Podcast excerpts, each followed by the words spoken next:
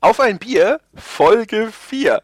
Auf den Spruch habe ich mich jetzt äh, schon seit Wochen gefreut und jetzt ist es soweit, vierte Folge und heute sprechen wir und wer ist wir? Ich bin André Peschke, bin momentan bei der GameStar äh, Chefredakteur für den Videobereich und der Jochen Gebauer ist momentan selbstständig und war aber früher Chefredakteur der GameStar für das Printmagazin und wir treffen uns auf ein Bier, so der Name der Sendung. Hallo Jochen, hast du das Bier bereit? Das Bier steht bereit. Ich sitze hier mit äh, Flaschenöffner, Bier und äh, du sagst mir, wann ich aufmachen darf. Ausgezeichnet. Du machst jetzt auf und dann schreiten wir zur Tat. Hervorragend. Äh, und wir, wir sprechen heute im weitesten Sinne über den Niedergang der MMOs, aber wir sprechen vor allem über eine Kuriosität, die wir gerade eben festgestellt haben vor der Sendung, als, ich, äh, als wir darüber gesprochen haben und du sagtest, ich habe ja eigentlich nicht so viele Spiele, über die wir konkret sprechen wollen, weil ich nämlich in letzter Zeit eigentlich die ganze Zeit nur Lord of the Rings Online gespielt habe. Ja. Ausgerechnet das. Wieso? Das, ja, das ist doch tausend Jahre alt. Ja. Jetzt ist hier Elder Scrolls Online gerade Buy-to-Play geworden. Einmal bezahlen, immer spielen, außer wenn du im Ingame-Shop hübsche Ponys willst, ja. Mhm. Du bist nicht sofort auf den Zug aufgesprungen Richtung Tamriel. Was ist denn los? Nein. Also ich meine, ich habe Elder Scrolls Online damals ziemlich lange in der Beta gespielt und es war nicht meins. Das ist übrigens eine Aussage, die ich von vielen MMO-Spielern kenne. Dieses, ich habe es in der Beta gespielt. Das war's ich habe manchmal das Gefühl, irgendwann kommen vielleicht sogar MMOs an diesen Punkt, wie alle anderen Spiele auch, dass, wo sie sagen, nee, eine Demo, slash in diesem Falle Beta, schadet uns mehr, als sie uns nutzt. Also ich glaube, bei, bei Elder Scrolls Online war es tatsächlich so, weil Elder Scrolls Online hat, glaube ich, relativ viele enttäuscht, ähm, durch die Tatsache, dass es halt kein Skyrim Online war. Ja, es war. Aber ich glaube, das haben viele erwartet. Was ich, was ich immer ganz spannend finde, sorry, weil ich dich gerade unterbrochen habe, kein Ding. aber das, das passt da ganz gut rein, ist, wenn ich jetzt zum Beispiel ähm, mir den World Chat in Lord of the Rings Online angucke. Aha zum Beispiel. Da sitzen jetzt ja nicht nur, also Lord of the Rings Online ist so ein schönes Beispiel, wo nicht nur irgendwelche Hardcore-MMO-Leute sitzen, sondern ganz im Gegenteil, was einer der Gründe ist, warum ich das Spiel eigentlich relativ mag ähm, weil du so eine sehr diverse äh, oder diese diversifizierte Zahl von Spielern hast. Du hast halt auch viele, die halt einfach nur wegen der Marke dahin gekommen sind, weil sie Tolkien-Fans sind. Boah, du fraternisierst äh, also mit Casuals? Wir sind geschiedene ja. Leute. das äh, ist ja unerhört. Ja, ich habe also in meiner in meiner Gilde äh, äh gibt es relativ viele, den, bei denen ist das das erste MMO und die spielen eigentlich sonst keine äh, äh keine Spiele. Mhm. Das ist ganz interessant. Wenn du da halt in den, in den World Chat oder so in den Gilden-Chat und so weiter reinguckst, war ein relativ großes Thema, als dann äh, Elder Scrolls Online ähm, äh, Buy-to-Play wurde. Mhm. Und von wie vielen Leuten du gehört hast, die dann geschrieben haben, so ein, ja, ich hatte das ja mal ausprobiert, ob irgendwie in der Beta oder dann nach dem Launch und so weiter, aber es war ja überhaupt kein Skyrim online. Mhm. Und da sagt jetzt natürlich der Hardcore-MMO-Spieler, es war ja klar. ja. Ja, aber das war ja äh, war ja was, wo, glaube ich, A, schon Bethesda ein bisschen mit kokettiert hat, dass die Leute das glauben. Sie haben bestimmt kein Geheimnis draus gemacht, dass die Region Skyrim im Spiel vielleicht vorkommen wird.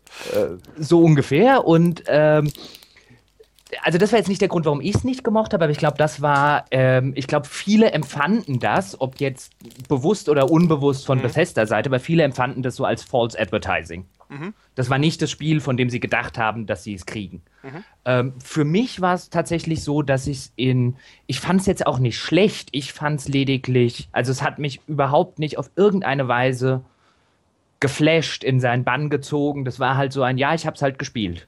Mhm. Und da fehlte mir halt jedes, äh, jeder Grund irgendwann, es einfach weiterzuspielen, weil alles hat funktioniert, also die Mechanik, das hatten wir ja schon mal so in der Folge, also es war jetzt nicht irgendwie, dass ich sage, das ist das mieseste Spiel, was ich je gespielt habe, um Gottes Willen, nein. Es hat alles gut funktioniert, aber was mir komplett gefehlt hat, war, warum soll ich das spielen? Mhm. Also das hatte nichts bei Lord of the Rings Online, weil das anschaust, spiele ich halt schon seit, seit etlichen Jahren immer mal so äh, on and off, mhm. ähm, je, nach, je nach Zeitlage. Ähm, Finde ich halt gerade in den, in den Anfangsgebieten, du sagst jetzt, es ist schon, schon etliche Jahre alt, ja, stimmt, aber die, die Umsetzung zum Beispiel von Auenland, äh, Bre und so weiter, diese ganzen, diese ganzen klassischen Tolkien-Gebiete, dabei bin ich nicht mehr der größte, größte Tolkien-Fan, aber das Ding ist einfach wunderschön. Mhm. Also die, die Atmosphäre, die es macht, das Worldbuilding, was da drin steckt, das habe ich so in noch keinem anderen MMO gesehen. Mhm. Aber du hast doch sogar zwischendrin, wenn, äh, wenn ich mich nicht äh, irre, gerade dieses Helms Klamm Add-on damals in Grund und Boden verdammt, oder? Es ist auch nach wie vor, also ich meine, das kann man auch an den, an den Spielerzahlen ablesen, ähm, äh, eine ziemliche Katastrophe für Turbine gewesen. Also sehr viele haben nach Helms Klamm aufgehört. Aha. Ähm, es gibt natürlich gibt eine kleine Minderheit, also ich würde sagen eine Minderheit, vielleicht ist es auch 50-50, ich weiß es nicht, ähm, die, die das gut findet. Ich meine, damals hat ja Lord of the Rings Online, die haben so ein, so ein Talentsystem eingeführt, wie es äh, World of Warcraft früher mal hatte. Lustigerweise haben in der gleichen Zeit alle anderen oder ziemlich alle anderen MMOs ihre Talentsysteme abgeschafft. Und äh, Lord of the Rings Online führt plötzlich eins ein, nämlich genau aus dem Grund, was dann bei Lord of the Rings Online passiert ist, dass vorher tatsächlich ein relativ äh, individuelles und originelles System hatte, ähm, das tatsächlich Spezialisierungen erlaubt hat, was jetzt dazu führt, dass jeder immer nur immer die gleiche Rolle spielt mit seiner Klasse, weil es halt eine übermächtige gibt. Ist das äh, vergleichbar mit Star Wars Galaxies? Mit den berühmten New Game Ja. Enhancements. Ja. Ähm, ich würde sagen, in der Geschichte der MMOs dürfte Helms Klamm auf Platz 2 sein. Der Von der meistgehassten und der schlechtesten Updates ever. Okay, ja, ist ja immer eine respektable Platzierung, wenn man überlegt, wie, äh, wie da vorgelegt wurde. Äh, genau, aber vielleicht sollten wir nicht so ganz spezifisch äh, äh, erstmal auf die Sachen eingehen, sondern wir wollten ja über den Tod der MMOs reden. Ja, bitte. Was ja äh, wieder so eine relativ provokante Formulierung ist, aber wenn man sich anguckt, es gab ja eine Zeit, kurz nachdem World of Warcraft rausgekommen ist, da waren MMOs total hip. Ja, als alle dachten, da liegt das Gold auf der Straße. Genau. The next big thing. Und ich meine, damals kamen sie alle, die Lord of the Rings Online, was ja äh, äh, dann quasi in der Erfolgswelle von, von World of Warcraft veröffentlicht wurde. Was gab es damals noch alles? Star Trek äh, Online kam. äh, Conan, Ja. Age of Conan, Oh ja. Oh ja. Warhammer Online, das auch äh, kolossal gescheitert ist. Mhm. Dann irgendwann kam ja der, endlich kommt jetzt der WoW-Killer. Ich meine, das war natürlich auch immer alles von irgendwie Hypes noch äh, äh, eine Runde befeuert. Wann kommt der nächste WoW-Killer? Ja, Dann kam Star Star Wars. Die, kam die die Old Old Republic, ist ja in den Augen von vielen Leuten auch kolossal gescheitert. Mhm. Und jetzt hat eigentlich kein großer Entwickler mehr ein MMO in der Mache. Ja. Ich, äh, nicht, ja, also ja, wahrscheinlich. Also man könnte sagen, jetzt abgesehen vom asiatischen Markt, wo immer mal wieder was rüberschwappt, äh, wie jetzt zum Beispiel so ein Terra, ähm, gibt es eigentlich im westlichen Bereich, so jetzt außer von den, von den, von den ganz klassischen Free-to-Play-Geschichten, so ein großes MMO, ich glaube, da war jetzt Teso das letzte. Und nach der Teso-Erfahrung dürfte das auch kein anderer mehr machen. Ja, sogar Blizzard hat sich ja verabschiedet vom Thema MMOs. Das äh, ist schon eine sehr deutliche Ansage, wenn der ewige Platzhirsch sagt, "Mm, nee, ich glaube, wir machen da nicht nochmal eins. Ich meine, EverQuest Next ist noch in, äh, in Entwicklung. Das stimmt. Aber auch das ist, ist so lange schon in, in Entwicklung gewesen. Ha, wer weiß, ob sie das äh, gemacht hätten, wenn sie da noch nicht so lange dran gesessen haben. Und auch die sind ja jetzt, sage ich mal, vielleicht so ein bisschen eher in, auf den Minecraft-Zug aufgesprungen als auf den Ja. MMO-Zug. Der Eindruck, äh, der drängte sich auf. Ja, also ich glaube, die wollen definitiv mehr Sandbox und weniger klassisches MMO. Ja. Und jetzt stellt sich natürlich einerseits die Frage, warum ist das passiert? Oder warum sind die alle gescheitert? Ist, das, ist das ein Finanzierungsmodell? Häufig, was man ja hört, ist, das Finanzierungsmodell Abo ist gescheitert. Ja. Und sobald ein MMO sein Abo-Modell umgestellt hat, ist es ja in den Augen einer Öffentlichkeit gescheitert. Und jetzt ist ja zum Beispiel ganz, ganz spannend, ist Star Wars The Old Republic tatsächlich gescheitert. Mit dem Anspruch, World of Warcraft Killer zu werden, wobei jetzt die Frage ist, war das ein Anspruch, den man tatsächlich wirklich intern selber hatte oder ist das ein Anspruch, der natürlich dann auch von draußen rangetragen wurde? Kann mir vorstellen, tatsächlich, dass es im Falle von The Old Republic auch was war, was man bei EA so gewollt und vielleicht sogar auch so gedacht hat. Das, ich kann es mir auch vorstellen, ja. Also eh, zumindest in den Chefetagen bei EA. Ob das jetzt bei den Entwicklern selber so war, weil was ich bei Old Republic ganz spannend fand, ich glaube, ich habe damals auch äh, einen Kommentar bei GameStar.de dazu veröffentlicht, ist, wie die versucht haben, also die haben ein MMO auf den Markt gebracht, das als Abo-Modell nie hat funktionieren können. Ähm, und das, das finde ich immer ganz spannend. Erklär das mal seit- kurz, warum. Erzähl, seit- seit, seit WoW immer mal wieder versucht wird. Naja, WoW kam raus, da waren MMOs noch ziemlich ein Nischentitel. Also ich habe damals schon, äh, ich habe damals EverQuest gespielt, eine ganze Weile lang. Ähm, und es war äh, Hardcore. Mhm. Also es war Hardcore-Nische, ähm, Nischenspiel. Dann kam World of Warcraft und hat aus dieser Nische ein Mainstream-Phänomen gemacht. Die sehr viele Sachen im Vergleich jetzt zu alten EverQuests, äh, Assurance Calls und so weiter, wurden viele Sachen sehr vereinfacht, sehr verstreamlined. Mhm. Äh, es war wesentlich einsteigerfreundlicher. Es hat dir quasi mit jeder Klasse das Soloen erlaubt. Ich kann mich noch bei, bei, bei EverQuest, ich weiß gar nicht mehr, ich glaube, es gab irgendwie, weiß nicht mehr, wie viele Klassen es gab, aber ich 12, 15, ich müsste jetzt nachschauen. Und davon konnten halt zwei oder drei Soloen. Ja. Der Rest hat halt ab Gruppe, äh, ab Level 10 eine Gruppe gebraucht. Mhm. Ähm, also dieses ganze Solo-Spiel äh, und war damit unfassbar erfolgreich. Was viele Leute jetzt im, im Nachhinein ein bisschen vergessen, war A, der total verunglückte Launch von dem Ding. Mhm. Ähm, wenn, wenn heute immer wieder über verunglückte MMO-Launches äh, geredet wird, dann äh, äh, vergessen, glaube ich, die Leute, wie grässlich der von World of Warcraft damals war. Ähm, und, und was halt auch vergessen wird, ist, für die allermeisten World of Warcraft-Spieler war das der allererste Kontakt mit einem MMO. Mhm. Und bei meinem allerersten Kontakt mit einem MMO brauche ich eine Weile, um überhaupt meinen Charakter auf Maximallevel zu bringen, die ganze Mechanik zu verinnerlichen. Für mich ist erstmal alles neu. Mhm. Die ganzen Instanzen sind neu, das ganze Kampfsystem war neu, also wie das Ganze mit den Heilern, mit den Tanks, mit dem DPS, bei jedem neuen Boss, was hat er für Spezialattacken und so weiter und so fort. Das war alles neu.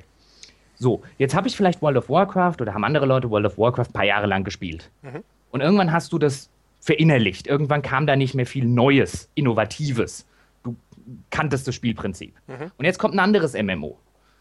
Und was, was Old Republic zum Beispiel damals gemacht hat, war Maximalstufe 50, die hatten ihre Flashpoints, also ihre Instanzen, die hatten ihre Sachen, die waren ungefähr so groß wie World of Warcraft beim Launch. Mhm. Nur, wofür die Leute bei World of Warcraft noch Monate gebraucht hatten, weil alles neu war, hatten sie bei Old Republic in einem Monat durch. ja. Und dann haben sie nichts mehr zu tun.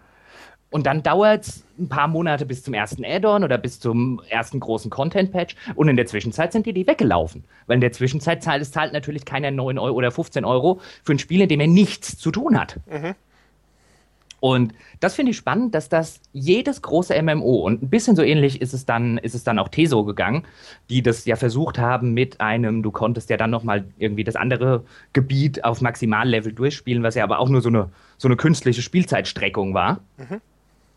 Und seitdem macht diesen, diesen, hat diesen Fehler, glaube ich, so ziemlich jedes MMO gemacht. Man kommt in der Größe von World of Warcraft damals raus, hat aber Spieler, die schon wesentlich weiter sind. Die haben deinen Content in einem Monat durch und dann haben sie nichts mehr zu tun und dann hören sie auf und dann kündigen sie Abo. Was komplett verständlich ist. Aha. So ging es mir zum Beispiel bei, bei Old Republic auch. Also ich habe das, hab das anderthalb Monate nach Launch gespielt, dann war ich Maximalstufe. Mhm hatte die ganzen Flashpoints, Instanzen und den ganzen Kram durch, hatte mein ganzes Equipment und dann sitze da und denkst dir, und was mal jetzt? ja.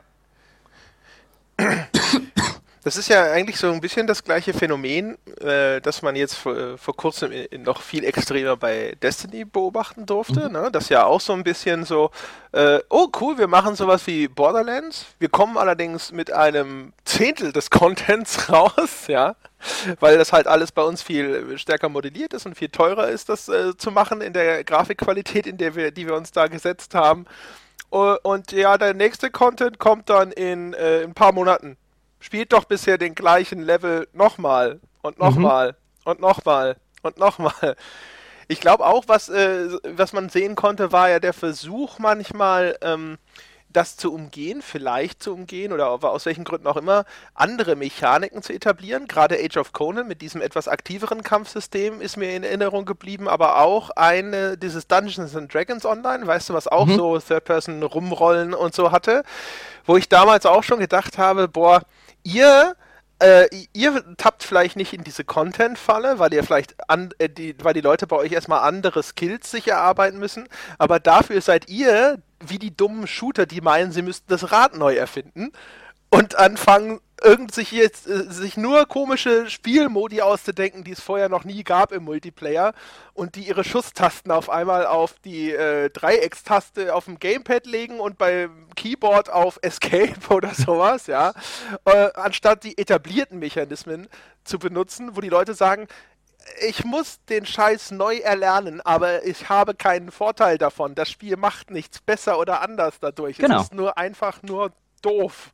Genau. Und das hat, das hat, dann kommen wir wieder auf den, auf den Anfang mit äh, Lord of the Rings Online und äh, äh, Turbine mit dieser Helms-Klamm-Erweiterung. Turbine hat das zumindest eine ganze Weile unfassbar gerne bei ihren Erweiterungen gemacht. Die haben zum Beispiel, äh, also die ersten Erweiterungen waren noch, ich finde zum Beispiel die, die Mieden von Moria war die allererste, halte ich nach wie vor für die beste MMO-Erweiterung, die es je gab.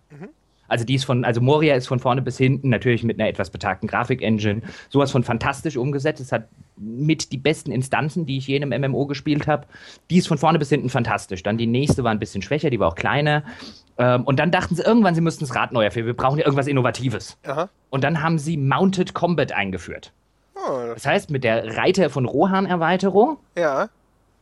wurde dann eingeführt, dass jede, jeder sein eigenes äh, Kriegsross bekommt Aha. mit einem eigenen Kriegsross-Kampfsystem. Ja, die Mountain Blade Macher klatschen in die Hände, ne? Äh, Ja, nur war man da halt schon längst auf dem, bei der Free-to-Play-Geschichte und so weiter, hatte nicht mehr äh, wahrscheinlich auch die internen Ressourcen, die man am Anfang von der Entwicklung von diesem MMO mal hatte. Und das Mounted Combat ist eine Katastrophe. Oh, hm. Also ich würde mal, ich würde mal gefühlt schätzen, dass 60 bis 70 Prozent der Lord of the Rings Online-Spieler Mounted Combat hassen. ja, das ist vielleicht nicht so gut dann. So, das Spiel zwingt mich, aber bei jedem Charakter, den ich jetzt wieder hochleveln will, will mich das Spiel zumindest dazu zwingen, so die zehn Level dieser Erweiterung mit Mounted Combat zu verbringen. Wenn du Mounted Combat aber nicht leiten kannst und schon da sitzt und dir überlegst, oh Gott, diese zehn Level in äh, äh, die Reiter von Rohan, hocke ich jetzt wieder auf dem Gaul, der sich irgendwie steuert wie ein äh, Schiff äh, bei Schiffbruch, ähm, dann ist es nicht weit entfernt, bis der Spiel halt irgendwann sagt, nee, weißt du was, dann mach ich doch lieber was anderes. Oh, da können wir mal ganz kurz bitte auf eine Tangente abbiegen, äh, wo ich sagen muss, nämlich, ähm, wie ich das hasse. Wie ich das hasse, wenn Entwickler mich zwingen wollen, irgendein blödes Spielsystem zu benutzen, das nicht zentral ist, aber sie sind der Meinung, dass ich das gefälligst lernen soll. Ja, wir hatten das schon mal mit dem War Table aus Dragon Age Inquisition, was ein blödes Scheiß-Spielsystem ist, an dem ich kein Interesse hatte, nachdem ich gesehen habe, was es denn war. Aber nein, man zwingt mich es zu benutzen. Und ähm, das, das trifft man immer wieder an. Immer wieder sitzen Entwickler da und sagen, nee, das probierst du jetzt aus. Also, du weißt ja noch gar nicht, ob dir das Spaß macht, bis ich dich gezwungen habe, es erstmal eine Stunde zu spielen. Genau. Oder ich gate Sachen dahinter. Also ich, ich, ich habe irgendwelche Dinge, die du nur bekommen kannst, wenn du den Kram halt machst. Genau, das, Das ist ja das sie- Mittel dann dazu. Genau, meistens. das haben sie zum Beispiel dann mit dieser Helms-Klamm-Erweiterung, da haben sie ja diese Epic Battles eingeführt. Äh, was bedeutet, dass du quasi diese Schlacht um Helms Klamm, die ja äh, sehr ikonisch ist und äh, äh, visuell auch ordentlich umgesetzt ist in dem Spiel. Also es hat, du hast wirklich das Gefühl, du kämpfst gegen riesige Horden. Das einzige Problem ist, du kämpfst gar nicht gegen diese Ork-Horden, sondern du spielst eine von drei neuen Spezialisierungen. ähm, also entweder einen Ingenieur und dann baust du halt Barrikaden und baust Ballistas und schießt mit Katapulten. Also du spielst deine Klasse nicht mehr Ja. Ähm, in allen von diesen drei Spezialisierungen. Oder du spielst einen, einen Offizier, der rennt dann quasi von einem NPC zum nächsten und ordert sie dann, äh, heilt euch oder äh, macht mehr Schaden. Und den Scheiß musst du spielen, wenn du die besten Juwelengegenstände im Spiel haben willst, weil die gibt's nur da. Und da denke ich mir bei diesen, bei diesen Sachen, wenn halt Entwickler dann bei MMOs natürlich, dann sitzt man da und denkt, was können wir machen, damit wir wieder mehr Spieler anlocken, damit wir irgendwie neue Spieler halten. Und sobald sie anfangen, neue Spielsysteme zu erfinden, geht's in der Regel voll in die Hose. Ja, gerne, vor allem, wenn sie das so mischen. Also ich meine, das ist halt genauso wie die, die Spiele mit den, weißt du, wo, wo zwischendrin die Schleichmission ist. Wo, wo die, die Stealth-Systeme in 70% der Fälle ja eh einfach nur ein Haufen Scheiße sind, die du so wenig benutzt und umgehst so viel, wie du nur kannst. Ja? Oder auch ähm, das Paradebeispiel eigentlich. Oder der Unterwasserlevel. Auch immer wieder früher gerne genommen bei Jump'n'Runs. Gern gesehen, ja. Äh, oder auch ähm, Brutal Legend, das ja aus einmal dieser, diesem Hack-and-Slay-Teil besteht und aus diesem Echtzeitstrategie-Teil besteht. Und der Echtzeitstrategie-Teil ist nun mal leider scheiße. Also den habe ich gehasst, ja. Äh, Und ich, aber nein, nein, du musst zwischendrin immer diese blöde Stage verteidigen. Bis dann hinterher auch noch nach der Hälfte des Spiels sich rausstellt, es ist gar nicht, nicht mal diese Mischung, diese Hack-and-Slay-Geschichte, die eigentlich cool und witzig war, ja, wenigstens, war eigentlich nur Vorgeplänkel und um dich reinzuziehen, aber das Spiel bestand eigentlich aus dieser Echtzeitstrategie-Nummer. Das, das, war so, das äh, habe ich bis heute als eine der größten Enttäuschungen und einen der größten What the fuck, das ist euer Spiel-Momente in meiner gesamten Karriere in, in, Erinnerung, wo ich dachte da so. fällt mir natürlich boah. sofort Black and White ein. wo man auch da ist. Also zumindest mir ging es am Anfang noch so, wo ich gedacht habe, ach, das mit dieser Kreatur, und dann bringe ich hier dieses bei und jedes und irgendwie auf dieser zweiten Insel muss die ganze Zeit Echtzeitstrategie spielen. ja. Und so, ich will nicht Echtzeitstrategie spielen. Ich will meiner Kreatur beibringen, wie sie irgendwie äh, Leuten den Kopf abreißt. Ja, ja. Oder Solo-Missionen. Ich, äh, ich mochte beim Echtzeitstrategiespielen eigentlich immer den Basenbauteil, mhm. aber dann ging es ja schon mit Command Conquer Red Alert und auch in StarCraft und so ging es dann los, dass es dann halt Missionen gab, wo du mit diesem vorgefertigten Trupp durchkommen musstest und du durftest keine Basis bauen. Das war halt auch immer so ein, oh, das ist kein super Beispiel, weil das jetzt quasi nur, nur eine Spezialisierung von, von der existierenden Mechanik ist und so. Aber es ist halt auch so ein Ding, wo ich mein, wo, wo ich da saß, aber ich wollte doch das machen. Das ist doch das Spiel gewesen. Lass mich doch das Spiel spielen. ja. Also ich meine, um, um wieder auf den ich glaube, wir sagen relativ häufig, um wieder auf den Anfang zurückzukommen ja. äh, äh, bei unseren Gesprächen, aber so passiert das halt, wenn man Bier trinkt und über Spiele redet. So ist das. Ähm, warum, jetzt vielleicht mal aus deiner Warte ja. oder aus deiner Sicht, warum sind denn MMOs als Mainstream-Modell gescheitert? Die Frage, die ich mir stelle, ist halt, inwiefern sind sie das? Also erstmal, ich glaube natürlich, der Markt ist natürlich zersplittert, dadurch, dass die dann auf einmal wie Pilze aus dem Boden geschossen sind. Und mhm. außer World of Warcraft hat halt keiner einen, einen großen Anteil, jetzt also zumindest im Westen nicht, äh, dieser äh, freien Spieler sozusagen, die nicht nur WoW und gut spielen, auf sich vereinen können. Das wäre sicherlich eine Antwort. Ich frage mich aber auch, ist das so ein Ding wie weißt du, wie, wie häufig hat, hat die Spieleindustrie schon solche Pauschalurteile vor sich hergetragen, die sich dann irgendwann als große Scheiße rausgestellt haben, ja? Dieses äh, äh, Adventures sind tot Ding, okay, für die ganz großen Publisher stimmt das nach wie vor, also wenn du halt 20 Millionen Stück verkaufen willst, dann äh, sind Adventures weiterhin tot, aber so tot, wie man mal dachte, waren sie dann doch nicht, ja? Groß genug, dass, äh, dass sich äh, ein, äh, ein oder zwei, also jetzt nachdem DTP weg ist, aber Daedalic gibt es noch, ja, äh, große, mittelgroße deutsche Publisher wahrscheinlich alleine nur über Adventures überhaupt äh, zu einer ihrer Größe aufschwingen konnten. Ähm, groß genug, um Kickstarter überhaupt ins Leben zu verhelfen, damals mit Double Fine, ja, mhm. und so weiter und so fort. Also was Spiele angeht und Kickstarter zumindest. Oder auch diese ganzen klassischen Rollenspiele und so. Äh, oder Star Citizen. Also äh, wenn man sich das mal anschaut, ja, dass mhm. der mittlerweile über die 70 Millionen Marke alleine mit seinem Crowdfunding raus ist, der Chris Roberts, ja, dann muss man sich fragen, wie tot war dieses Weltraum-Shooter-Genre, Weltraumstrategie? Okay, ne? okay, gute, gute Punkte, aber jetzt spiele ich Teufelsadvokat und werfe ein, aber es war noch nie ein, ich meine, Wing Commander und Co. waren jetzt durchaus nicht unerfolgreich in ihrer Zeit, das wollen wir nicht behaupten und auch, was weiß ich, Monkey Island wird ein paar Stück verkauft haben und Co. Aber es war noch nie ein Adventure oder eine Weltraumsimulation oder ein, ein, ein Baldur's Gate war noch nie quasi das Poster-Child, das ein World of Warcraft mal war. Also du hattest noch nie das quasi finanziell erfolgreichste Spiel wahrscheinlich überhaupt mit meilenweitem Abstand damals, wenn man halt die ganzen Abogebühren und so weiter mit einrechnet, die da jahrelang geflossen sind und immer noch fließen. Also so groß waren diese anderen Genres, die du jetzt nennst, noch nie. Das heißt also, die Fallhöhe dieses Genres, finde ich, ist schon ziemlich einzigartig.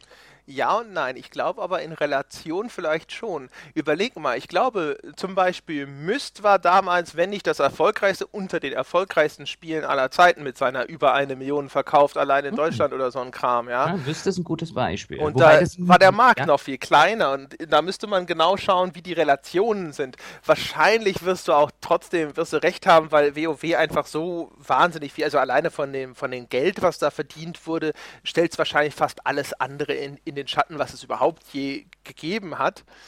Mm, aber WoW ist ja auch nach wie vor immer noch absurd groß. Ich meine, die sind keine Ahnung, bei 7 Millionen oder so noch. Mhm. Also die sind ja, ist ja nicht so, dass WoW vor dem ausstünde, nur weil sie ihren absurd hohen Zenit überschritten haben. Ja, nur weil sie jetzt quasi so viele Abonnenten haben, für die jedes andere MMO-Studio gerade töten würde.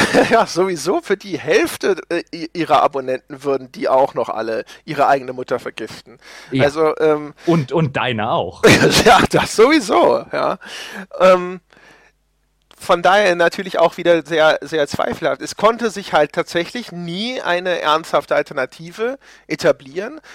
Aber das, äh, das ist natürlich auch so ein bisschen eine, Spezialität von dem Genre, ne? weil es deine, seine Spieler so sehr an, an das eine Ding bindet, weil man so viel Zeit damit verbringen kann, dass ein Spiel genügt. Ja, aber du, du siehst ja, aber wenn, wenn du es dir dann anguckst, ähm, wie erfolgreich die ganzen großen Konkurrenten am Anfang waren.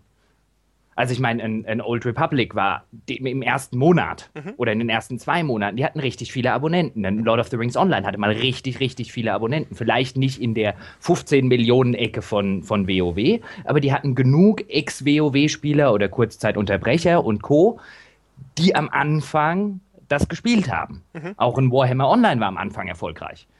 Ähm, nur überall sind sie ja nach relativ wenigen Monaten wieder weggelaufen.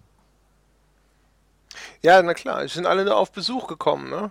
Und dann äh, sind sie wahrscheinlich wieder heim zu Mutti.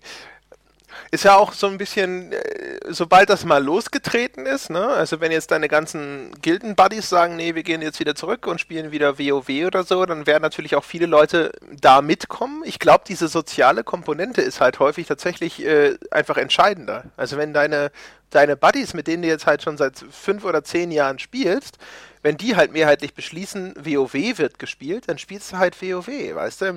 Da ist vielleicht das Medium, auf, auf dem diese Interaktionen das, passiert, gar nicht mehr so wichtig. Das stimmt, das stimmt sicherlich, aber ich glaube, da kommt eben just der, der Punkt, den ich am Anfang angesprochen habe, äh, zum Tragen.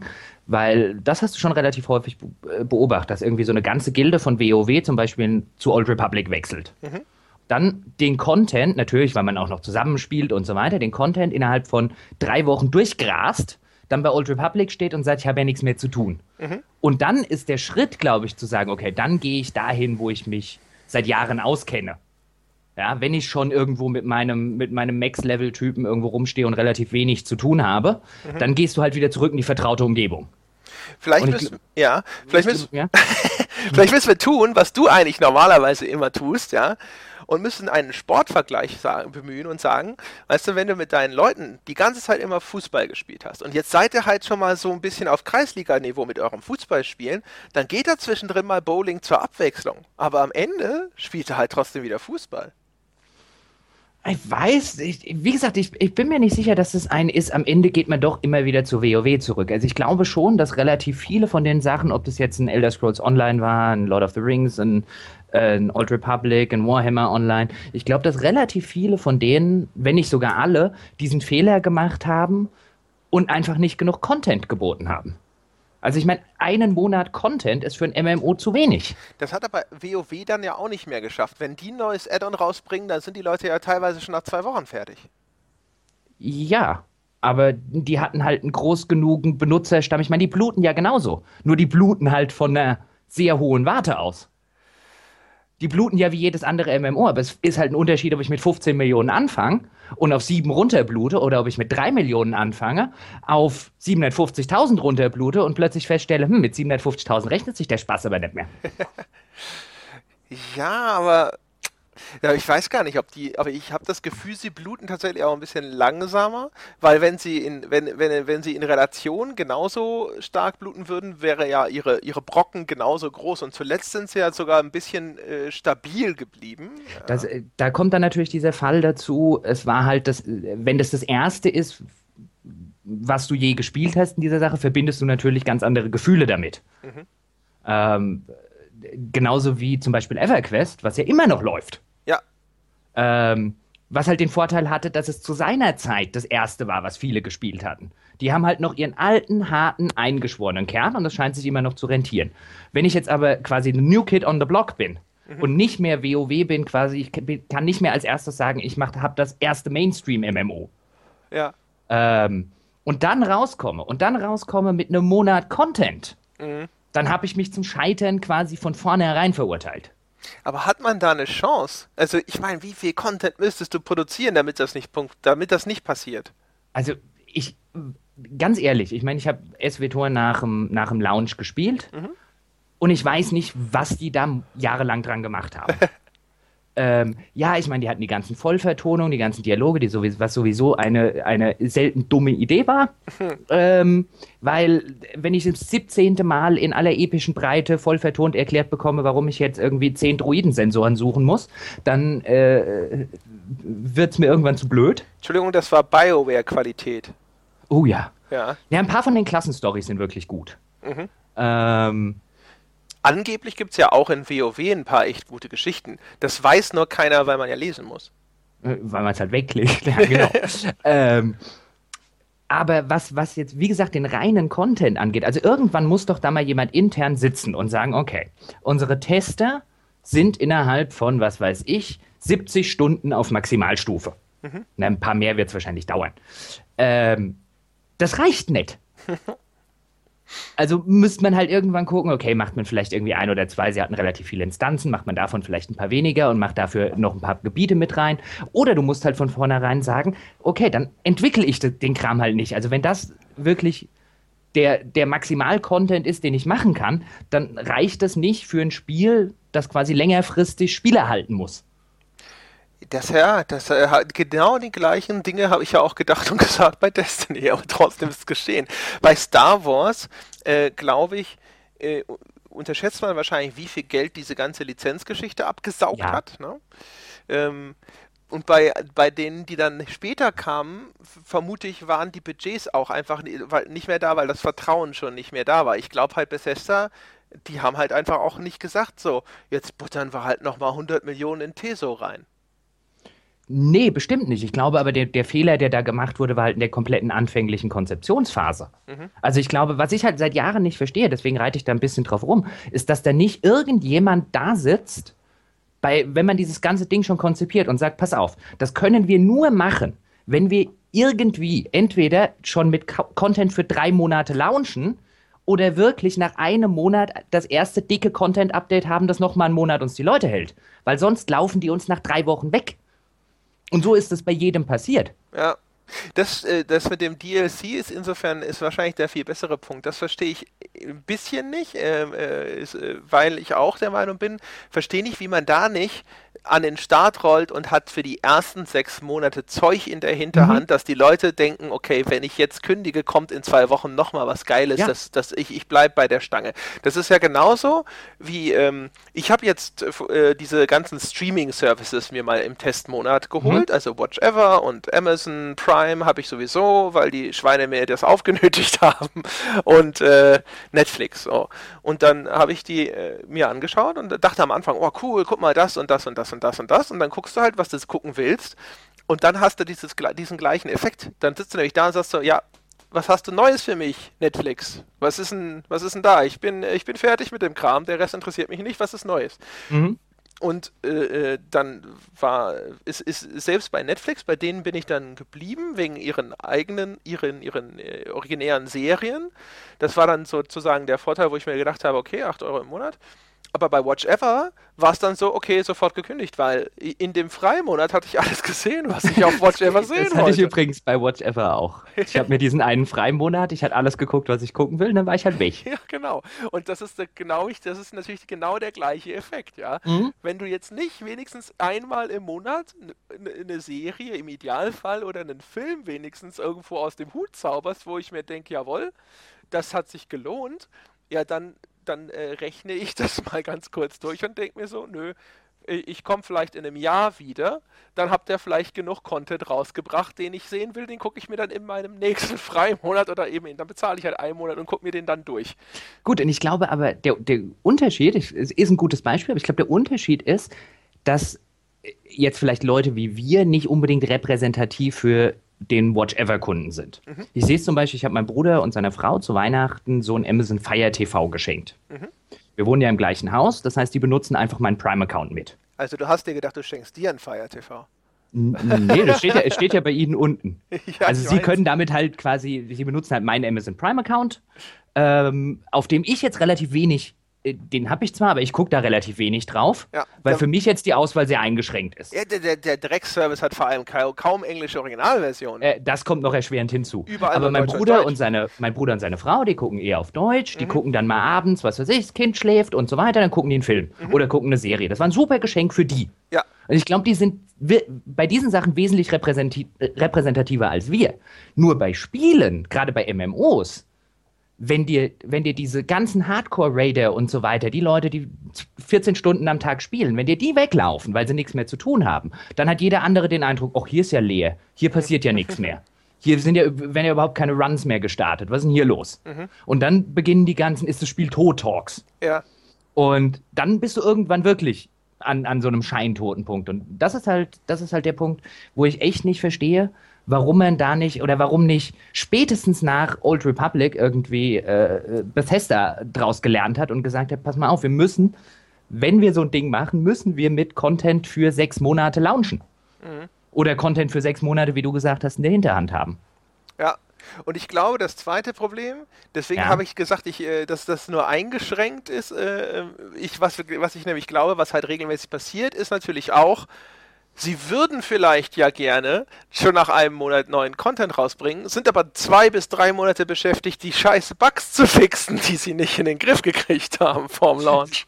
Äh, Das, was aber noch schlimmer ist, ähm, auch das wundert mich seit einer, äh, seit einer ganzen Weile, das ist einer der Gründe, warum ich immer noch Lord of the Rings Online mag, äh, das nur ein sehr eingeschränktes PvP hat. Ähm, das wurde damals irgendwie kurz nach dem Launch oder beim, zum Launch so als quasi äh, Nachtrag nachgeliefert. Ähm, aber die meisten MMOs haben heutzutage ja PvP. Und jetzt hast du, was weiß ich, sagen wir mal, du hast zehn Klassen in deinem MMO und du hast noch drei Talentbäume gebaut, weil du sowieso dabei warst. Die kriegst du nicht balanciert. Nie Weil- im Leben kriegst du die ausbalanciert. Aber sobald du PvP hast, rennen natürlich in deinem Forum die ganzen Leute, die jetzt gerade aus Versehen die schwächste Klasse angefangen haben oder nur eine mittelstarke rum und sagen, der und der ist overpowered, nerv den. Und äh, der und der ist underpowered. Und dann bist du die ersten drei Monate, wenn du es halt machst, bist du halt damit beschäftigt, überhaupt nur die Klassen auszubalancieren, um irgendwann festzustellen, dass du sie eh nicht ausbalanciert bekommst. Ja, und dass du sie eigentlich auch nicht hättest ausbalancieren sollen, weil die Leute, die, der, der Anteil der Leute, denen PvP so wichtig war, dummerweise gar nicht so groß war wie der Teil der Leute, die inzwischen gegangen sind, weil sie Content wollten. äh, erstens das und zweitens, diese PvP-Crowd beschwert sich eh immer. Und äh, auch das ist sowas, wo ich mich seit, seit Jahren mal frage, wann der erste Entwickler mal den Mumm hat und zu sagen, pass mal auf, von vornherein, unsere Klassen sind nicht ausbalanciert. Wir wollen auch nicht, dass jede Klasse gleich stark ist. Wenn es halt irgendwann eine stärkere Klasse gibt, hm, dann gibt's die. Und wenn wir das irgendwann mal umpatchen, sodass jetzt, wenn wir irgendwie neuen Content bringen, neue Skills und so weiter, eine andere Klasse stärker ist, dann ist die das auch. Und wenn ihr PvP spielen wollt, dann spielt das. Es macht doch viel mehr Spaß, mit einer underpowered-Klasse gut zu sein, als mit der Klasse, mit der es jeder kann. Du willst also, dass sie eigentlich so ein Deal with it GIF posten, wo so eine Sonnenbrille runterkommt? Also es würde, würde ihnen viel mehr Arbeit ersparen, diese zu Sachen aufnutzen können, wie du schon richtig gesagt hast, die tatsächlich Spieler bei der Stange halten. Ja, ja, und deswegen, und da bin ich wieder bei dem Vergleich mit den, mit den Shooter-Entwicklern, die dann regelmäßig Geld investieren, um ja unbedingt einen Multiplayer haben zu müssen, sogar wenn man Dead Space 2 oder Bioshock 2 ist, Spiele, die niemand wegen ihrem Multiplayer gekauft hat. Ja. Oder Tomb Raider. Ja, oder Mass Effect. Oh, ja. Oder Dragon Age Inquisition, was das betrifft. Ja, ja. Das Man muss, so, ja, muss ja mittlerweile jeder haben. Aber was ich auch noch interessant finde, ist, und was ich auch für einen riesengroßen Fehler halte, es hat ja nicht nur jeder äh, World of Warcraft nachgeeifert im Sinne von, okay, wir orientieren uns dort an, dem, an der ungefähren Menge des Contents, sondern es hat ja auch noch jeder nachgeeifert bei vielen Spielmechaniken. Und was World of Warcraft ja damals gemacht hat, es hat sehr viele ähm, ich überlege gerade, wie ich das vor allen Dingen gescheit auf Deutsch ausdrücke, weil mir, der Englische, weil mir die englischen Ausdrücke wieder zuerst einfallen. Ähm, World of Warcraft hat ja an vielen Stellen quasi die, die, die, die Selbstverwaltung der Spieler ausgehebelt, die Aha. früher bei MMOs relativ gang und gäbe waren. aha, Also, wenn ich mich jetzt zum Beispiel an EverQuest erinnere, in EverQuest hat sich quasi der Server, der war seine eigene Polizei. ja, Du hast relativ wenig Game Master gebraucht. So im Sinne von, wenn sich halt jemand verhalten hat wie die Axt im Wald, ja, dann wurde er halt nicht mehr in, dann hat den, dann hat sich das rumgesprochen und dann wurde er halt nicht mehr in Gruppen gelassen. Dann wurde er halt nicht mehr äh, von irgendwie Druiden und Wizards teleportiert, dann äh, ist er in keine Gilde mehr gekommen und dann war das Spiel unspielbar. Ja, da gab es ja äh, gab's sogar Listen. Auch noch, ja. also ich war, bin ja EverQuest 2 Spieler und selbst da gab es ja Listen. Da gibt es so geile Stories übrigens von Ultima Online.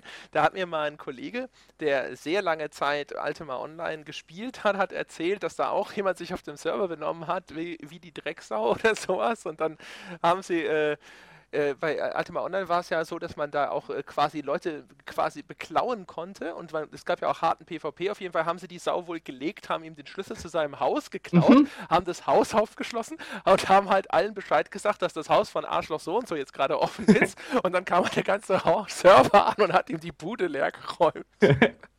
ja, das ging. Ich kann mich, kann mich bei, also Ultima Online habe ich relativ kurz damals gespielt. Das hatte, das hatte ein bisschen, vielleicht im Nachhinein zu viel äh, äh, Spieler-Selbstverantwortung, äh, weil als ich es damals gespielt habe, war es schon so weit, die Sachen, die man bei Ultima Online machen musste, als Otto-Normalspieler, um sicher zu gehen, dass man nicht sofort von irgendeinem Player-Killer gelegt wird, waren abartig. Also zum Beispiel Bankgeschäfte hat man damals zu meiner Zeit nur auf dem Dach der Bank gemacht. Ja, man brauchte eine Teleport auf das Dach der Bank, weil irgendwann einer auf so eine schlaue Idee kam.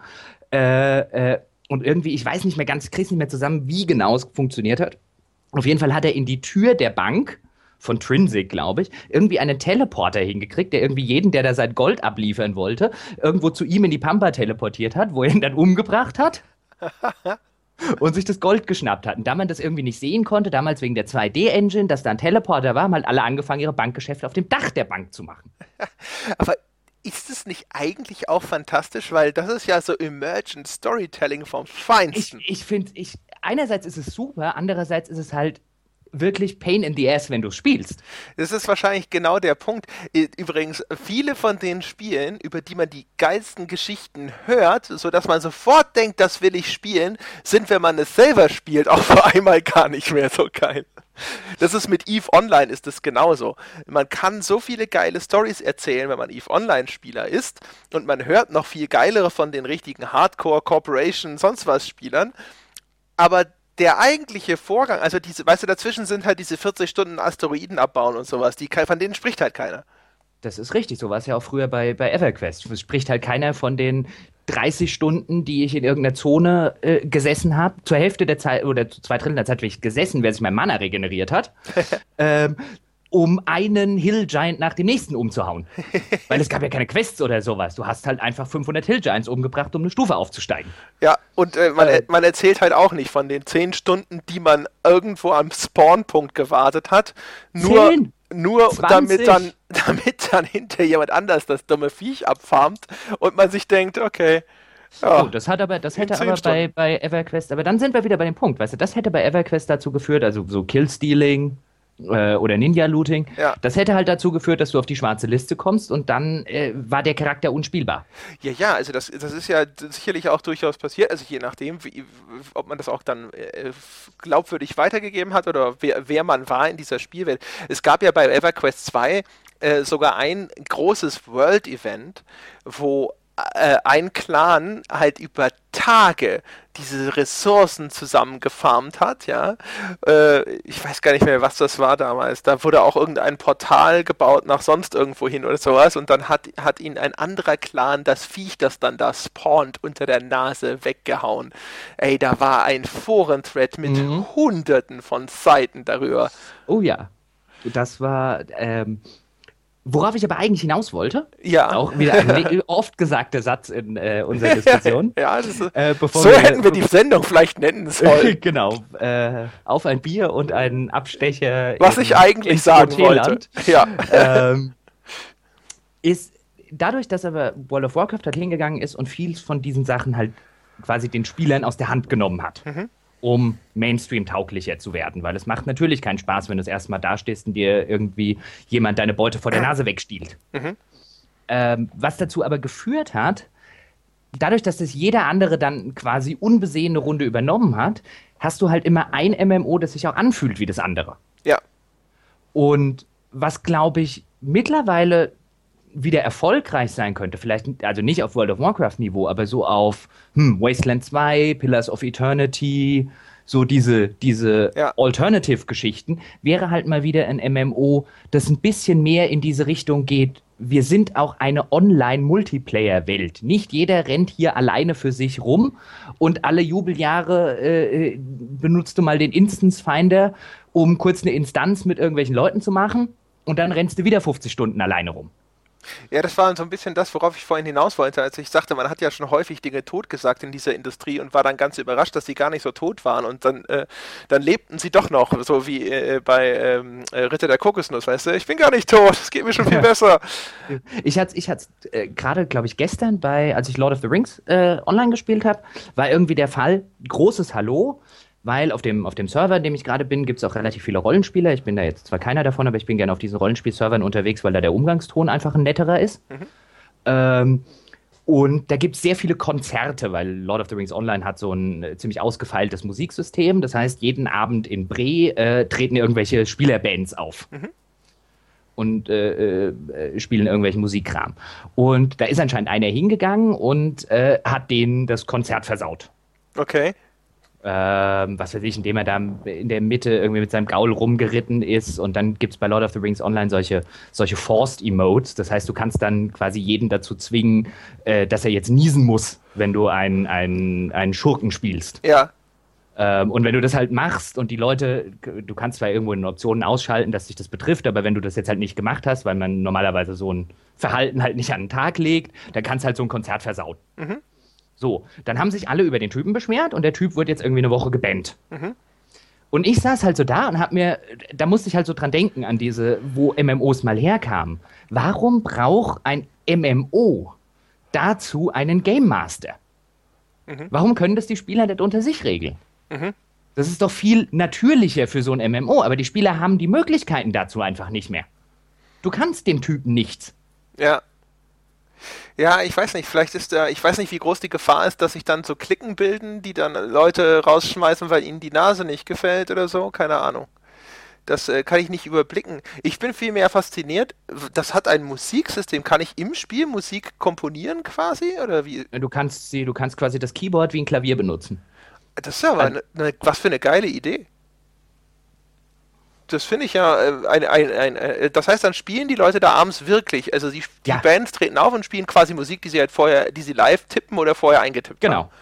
Die treffen sich dann zu Proben wie so eine normale Band. Das ist mal eine richtig geile Idee, finde ich. Das ist eine super Idee. Das ist schön. Also auch wenn ich mir das so vorstelle, das ist ja mal auch ein Grund, sich das anzuhören, anstatt wenn ich jetzt halt irgendwo äh, vorbeilaufe und jetzt bei, keine Ahnung, Dragon Age Acquisition den Minnesänger anknipsen kann per Dialog, der dann halt zwei von drei Songs singt. Du hast, so. also äh, ich bleib dann halt häufig mal, wenn ich jetzt just gerade irgendwie in, in Bre, wo das halt immer stattfindet, unterwegs bin ähm, und ich krieg mit, da ist irgendwo so ein Konzert, dann hältst du halt mal schnell an und äh, äh, hörst mal kurz irgendwie fünf, fünf Minuten zu. Bin jetzt nicht der, der Riesenfan von wie viele andere, die dann quasi bei zwei Stunden Konzert zuhören und dann hast du halt irgendwie sechs Leute, die auf den Ingame-Musikinstrumenten irgendwie ein Queen-Konzert spielen. ja, aber geil. Das ist schon cool. ja. Das ist also, siehst du, das sollte mal das sollte das Feature sein, dass so die Rollenspielgemeinde vor sich herträgt, anstatt immer das Brotbacken aus Altem zu fordern. Das ist aber bei, also zumindest bei Lord of the Rings Online ist das halt das Feature und äh, da gibt es jetzt halt ein paar Bugs in dem Musiksystem, wenn du allein dir die Foren-Threads zum Musiksystem anguckst. Ja. Äh, auch da würde ich dann wieder sagen, gibt wahrscheinlich Wichtigeres, wo sich die Designer gerade drum kümmern müssten, aber dann ist ja immer wieder die Frage, was ist wichtiger.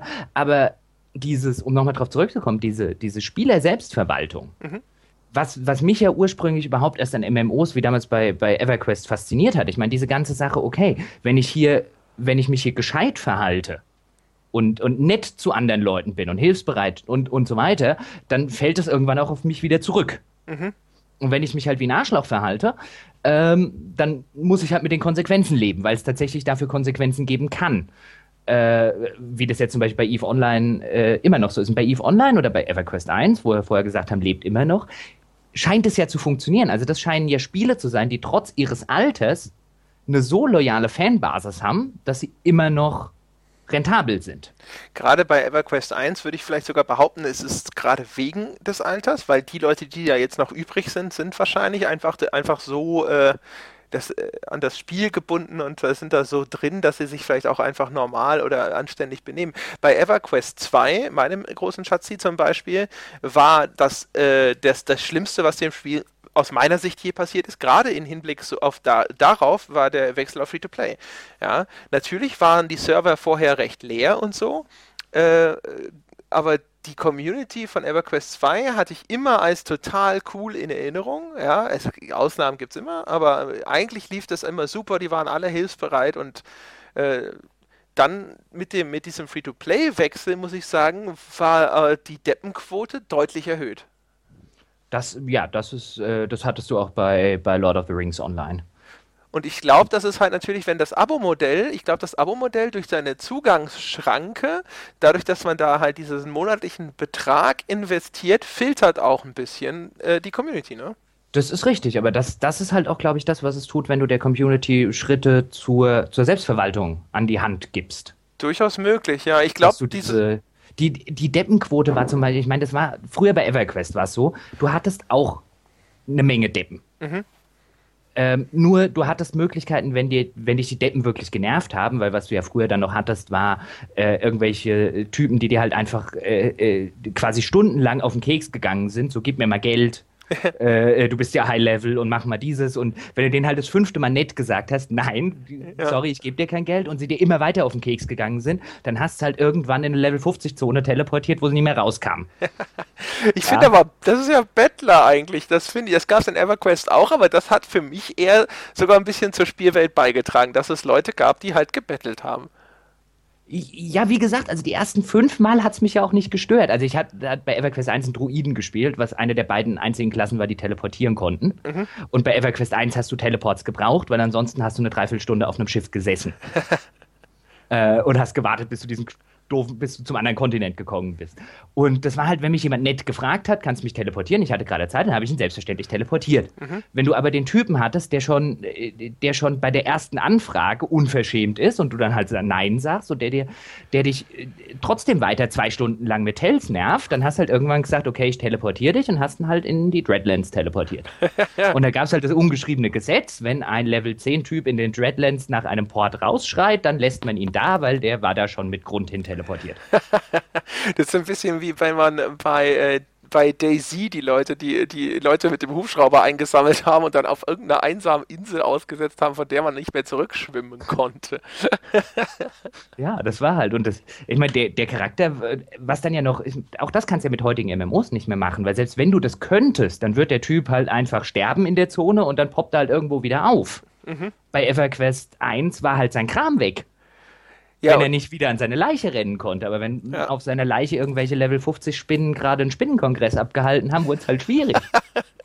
ja, bei 2 war das ja am Anfang auch noch so, dass, äh, dass man da seine, seine Seele wieder einsammeln musste, sonst hast du ja diesen XP-Malus gehabt und den ganzen anderen Kram, was uns übrigens wieder eigentlich zurückbringen würde zu der Diskussion über Schwierigkeitsgrad. Da hatte der, das war tatsächlich eine extrem positives Feature eigentlich. So frustrierend es war, das hat äh, diese ganze Erforschung von neuen High-Level-Gebieten und so, oh ja. so viel spannender gemacht.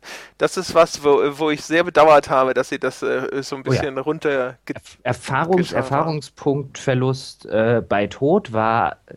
Also als ich noch aktiv EverQuest gespielt habe, und ich meine, bei EverQuest 1 konntest du ja, du konntest ja Level verlieren. Mhm wenn du äh, äh, quasi bist frisch, Level 53, hast endlich deine neuen Spells bekommen, äh, bist gestorben, dann warst du halt wieder Level 52, konntest Spells nicht mehr benutzen. ähm, so sehr wie ich dann immer geflucht habe, wenn du gestorben bist, weil dann musstest du dir irgendwo einen Cleric suchen, der dich wiederbelebt, weil sonst waren die Erfahrungspunkte unwiderruflich am Sack. Mhm. Mit einem Cleric hast du wenigstens irgendwie je nach Level des Clerics noch irgendwie 90% zurückbekommen. Mhm. Ähm, und so sehr das dann immer genervt hat, aber es hat halt auch dazu geführt, dass man da, wenn, ich, wenn du das erste Mal in irgendeinem Dungeon warst, da bist du halt mit schweißnassen Händen vor diesem Keyboard gesessen und hast ja, oh, was ist hinter der nächsten Ecke? Oh, wenn meine Unsichtbarkeit jetzt äh, gerade einen Bach runtergeht, hier kriege ich meine Leiche nie wieder raus. Ja. Also diese, diese Momente fehlen halt komplett und was sie zum Beispiel bei Lord of the Rings Online, was ich gehasst habe, das haben sie auch so zu der gleichen Zeit gemacht wie bei Helms Klamm, äh, die hatten zwar keinen Erfahrungspunkteverlust bei Tod, sondern sie hatten die ganze Zeit ein System, das nannte sich Dread. Mhm. Das heißt, wenn du gestorben bist, dann hattest du so ein, eine Stunde lang so einen Dread-Debuff, der hat halt quasi deine Maximalwerte, dein maximale Leben und Mana runtergesetzt. Mhm. Bei Lothro heißt es ein bisschen anders. Mhm. Ähm, und es war lästig. ja. Äh, es war jetzt nicht so schlimm wie in Erfahrung, aber es war lästig. Und das haben sie jetzt rausgenommen. Ja, okay. Das heißt, wenn du jetzt stirbst in diesem Spiel, also es ist halt immer dieses noch casualiger machen, mhm. wenn du jetzt stirbst im Spiel, passiert gar nichts mehr. Okay. Und das ist halt so ein, weißt du, jetzt machst du irgendeine Instanz äh, mit sechs Leuten und wenn du halt beim Boss wipest, na gut, dann wipest, dann machst du es halt nochmal oder nochmal oder nochmal. Und wenn halt irgendeiner Mist baut, dann sagst du, na gut, komm, passiert ja eh nichts. Aber es führt halt nicht mehr dazu, dass man, dass man halt so wirklich, okay, pass mal auf, wie machen wir diesen Boss jetzt? Du machst das, du machst das, du machst jenes. Das, was eigentlich Spaß macht. Ja, das ist eine Diskussion, die hätten wir eigentlich in der letzten Folge führen sollen, damit die Leute nämlich auch sehen, dass wir tatsächlich nicht dagegen sind, grundsätzlich äh, schwierige Mechaniken in einem Spiel drin zu behalten. Nämlich aktuelles Beispiel übrigens, weil wir auch über Bloodborne gesprochen haben. Da machen sie noch eine Variante von dem System, die ich übrigens total geil und clever finde, die aber dir, dich auch dazu bringt, dass du ausrasten kannst, weil da ist es so, wenn du stirbst, du, du sammelst äh, in dem Spiel diese sogenannten Blood Echoes ein. Das ist im Grunde genommen deine XP. Die kriegst aber kein Level-Up einfach nur, indem du deine XP sammelst, sondern du musst in so eine Zwischenwelt den Hunter streamen. Dort musst du deine XP quasi einlösen und dann kannst du Status-Upgrades kaufen, also quasi hochleveln. War das nicht bei Dark Souls und so mit den Seelen auch so ungefähr so ähnlich? Das ich dachte, dass, da, dass du da noch nie, dass du nicht irgendwo hin musstest oder um das einzulösen. Aber ich kann mich täuschen. Ich habe von äh, Dark Souls, ich wollte ich gerne spielen, aber auf meinem PC war das so buggy und vor allem die Steuerung war so verpfuscht. Ich habe das nie, äh, nie Ich weiß nicht, ob du wohin wolltest. Es kann auch sein, ich weiß jetzt echt nicht mehr aus dem Kopf. Es kann auch sein, dass du einfach nur eine Menge gebraucht hast und wenn du in der Zwischenzeit, wenn du die gesammelt hast, draufgegangen bist, dann hast du halt wieder von vorne angefangen. Sein, wenn du sie dir nicht wiedergeholt hast.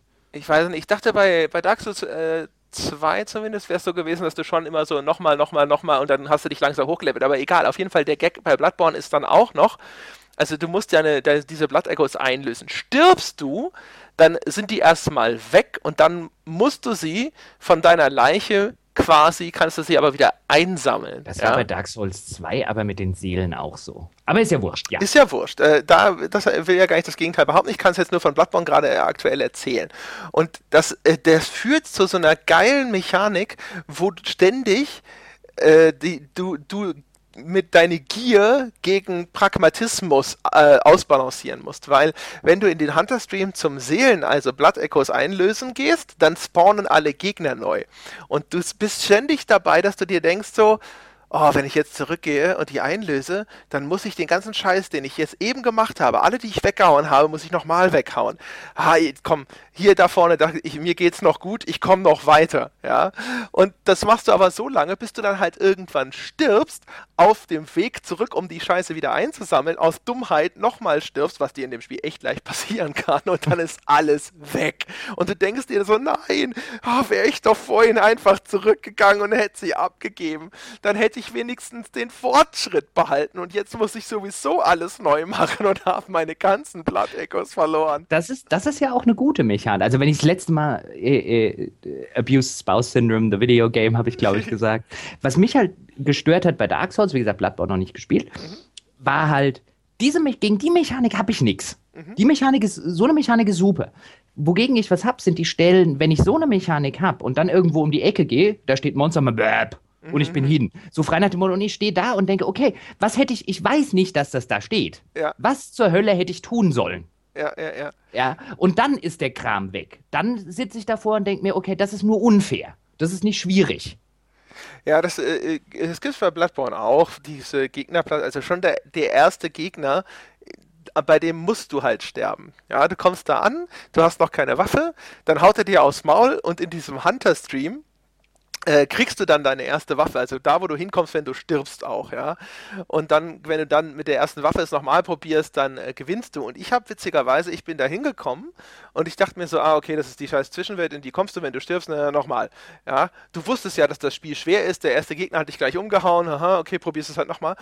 Ich habe halt nicht gesehen, dass da diese kleine, da gibt so kleine Botenviecher, die aus dem Boden kommen, wenn du dich dorthin bewegst. Aber vorher sind die nicht zu sehen. Ja, ich habe nie mitgekriegt, dass man mir da Waffen gibt. Also bin ich wieder raus, zurück zu diesem Werwolf, bam, wieder aufs Maul gekriegt. Ja, und dann halt respawn. Also ja, alles klar, schnell zurück an die Arbeit. Ne, wieder hoch, wieder hingegangen, habe mir gedacht so, boah, ey, vielleicht musst du die KI austricksen, hier so den Tisch zwischen dir und dem Viech halten.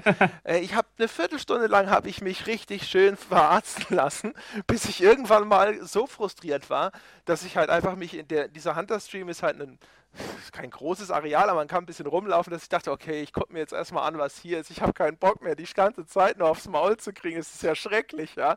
Lauf irgendeine Treppe hoch, auf einmal kommen diese Viecher aus dem Boden und sagen so, hey, hier, Waffe? so, so, na, ah. Jetzt biege ich sogar noch einen Schritt weiter ab. Das erinnert mich an Final Fantasy IV. oh, jetzt da. Final Fantasy IV hat nämlich, das habe ich damals irgendwie mit 13, 14 am Super Nintendo gespielt. Aha. Und es hat einen Bosskampf, da musst du auch sterben. Ja. Und dann kommt ein Charakter, den du relativ am Anfang hast, so eine, die da noch so eine kleine Beschwörermädchen ist, die kommt dann irgendwie wieder, um dich zu retten. Mhm. Aber dazu musst du sterben. Mhm. Und was du natürlich vorher nicht weißt. Ja. Ja, das ist halt so quasi der Deus Ex Machina, der dann irgendwie aufploppt. Mhm.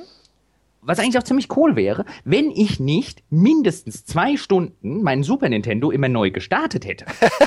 Weil ich wusste, okay, tot, ne, neu, Reset. Reset, ja. Ja. Und dann wieder vom Save-Punkt zu diesem dummen Boss latschen, wieder aufs Maul kriegen. Ja. Zwei Scheiß, stundenlang. Dann war ich zu, dann, dann hat es mir, glaube ich, irgendwie ausge, äh, da hat es mir gereicht und ich habe irgendwie einen Kumpel, der es auch gespielt hat, angerufen, der dann gesagt, ja, ja, aber da kommt doch dann die und die. Und ich so, was? was? Ich glaube, ich hätte das drei Tage lang gemacht. Weil, warum auf die ganze dumme Animation am Ende warten? Wenn ich tot bin, ich kann ja schneller resetten. Das stimmt. Also da, da gab es auch Spiele, bei denen ich mich äh, entsinnen kann, dass man einfach so, du siehst, okay, da kommt jetzt eh das Game over. Das mhm. dauert, das kostet nur Zeit, Freunde. Lasst uns, lasst uns weitermachen. Laden wir da einfach, ja. Ich weiß, was passiert ist, ich weiß, wie diese Nummer ausgeht. Den Film habe ich schon gesehen. Ja, das, ja, in der Tat. Also, ähm, ja, also auf jeden Fall, das, das ist das sind, äh, sind, sind äh, teilweise echt ganz gute Mechaniken, die das viel frustrierender machen, aber auch äh, wertvoller und also auch diese, die, diese ganze Erfahrung oder diese Erfolgsgefühle, die, die dir das beschert. Bei Bloodborne würde ich halt äh, eher sagen, weißt du, ein Spiel, das halt so hart ist und dich bestraft für, für Fehler, äh, das darf halt nicht ruckeln. Und gerade wenn es äh, auf einer, nur auf der PS4 erscheint, also quasi ein Exklusivtitel für eine Plattform ist, auf die es optimiert werden kann und sowas, da äh, würde ich das Ding eher kritisieren. Und was, ich muss noch ein, eine Sache dann ja. wieder zu MMOs loswerden, weil du es gerade schön gesagt hast, bei so Sachen, die dich auch so ein bisschen befriedigt zurücklassen. Irgendwann kam ja bei MMOs dieses, ich würde sagen, Gerücht auf, dass Grinding was Schlechtes sei.